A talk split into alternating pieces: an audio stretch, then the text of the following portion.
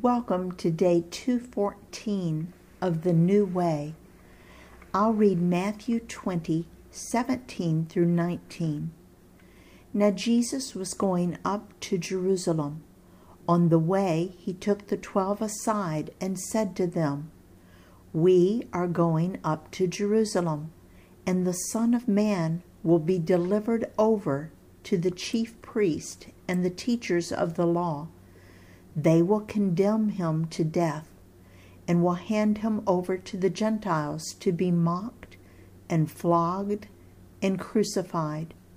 On the third day, he will be raised to life.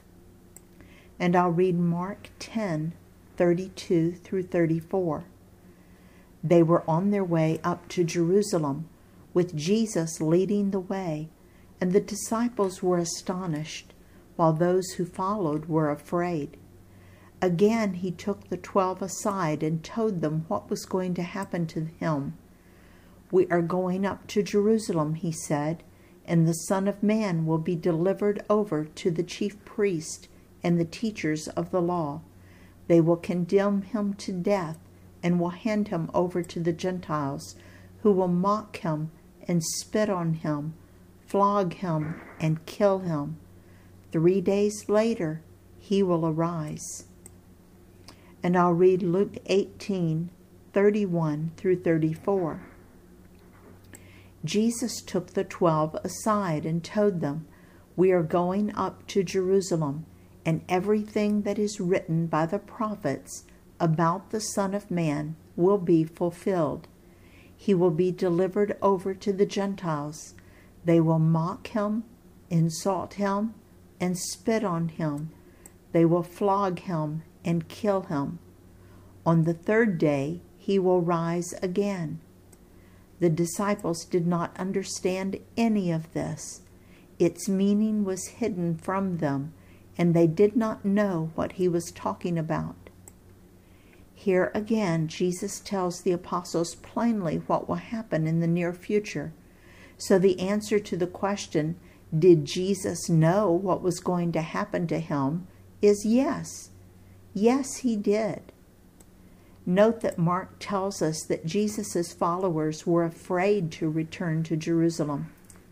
Luke tells us that the disciples did not understand what he was talking about and considered it non important until after it actually happened. I'll read Matthew 20 20 through 23.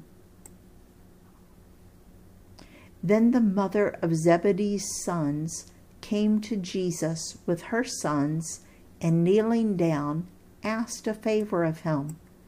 What is it you want? he asked. She said, Grant that one of these two sons of mine may sit at your right and the other at your left in your kingdom. You don't know what you are asking, Jesus said to them. Can you drink the cup I am going to drink? We can, they answered. Jesus said to them, You will indeed drink from my cup, but to sit at my right or left is not for me to grant. These places belong to those for whom they have been prepared by my Father. And Mark's version in Mark 10 35 through 40. Then James and John, the sons of Zebedee, came to him. Teacher, they said, we want you to do for us whatever we ask. What do you want me to do for you? he asked. They replied, Let one of us sit at your right and the other at your left in your glory. You don't know what you are asking, Jesus said. Can you drink the cup I drink or be baptized with the baptism I am baptized with? We can, they answered. Jesus said to them, You will drink the cup I drink, and be baptized with the baptism I am baptized with. But to sit at my right or left is not for me to grant. These places belong to those for whom they have been prepared. Now, we've had this happen before. Two authors tell the same story differently. It may be that one was present and heard the question and the other didn't. Or maybe they were both in the back of the crowd and just heard the rumors about what had happened. But that's okay. We get the same answer from Jesus regardless of who asked the question. Now, again, I want you to note the timing of this.